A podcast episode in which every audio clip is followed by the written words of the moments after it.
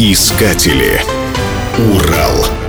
В Челябинской области находится один из самых древних родников в мире. Это источник Белый Ключ, который располагается на высоте 675 метров на юго-восточном склоне двуглавой сопки в национальном парке Таганай.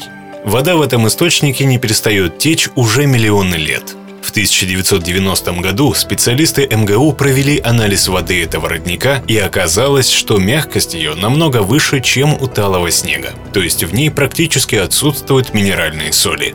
Дно высокогорного родника покрыто кварцитами, а потому как будто источает свет, а в солнечные дни красиво переливается. Однако чаще всего цвет кажется белым, отсюда и название «белый ключ».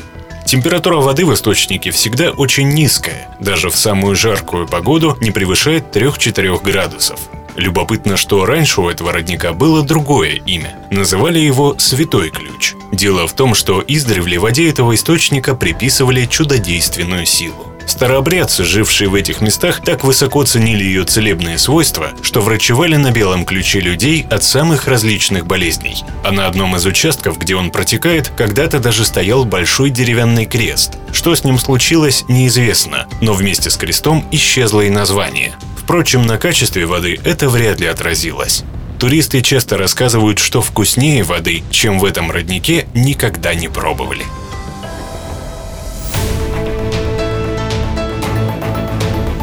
Искатели. Урал. Программа создана с использованием гранта президента Российской Федерации, предоставленного Фондом президентских грантов.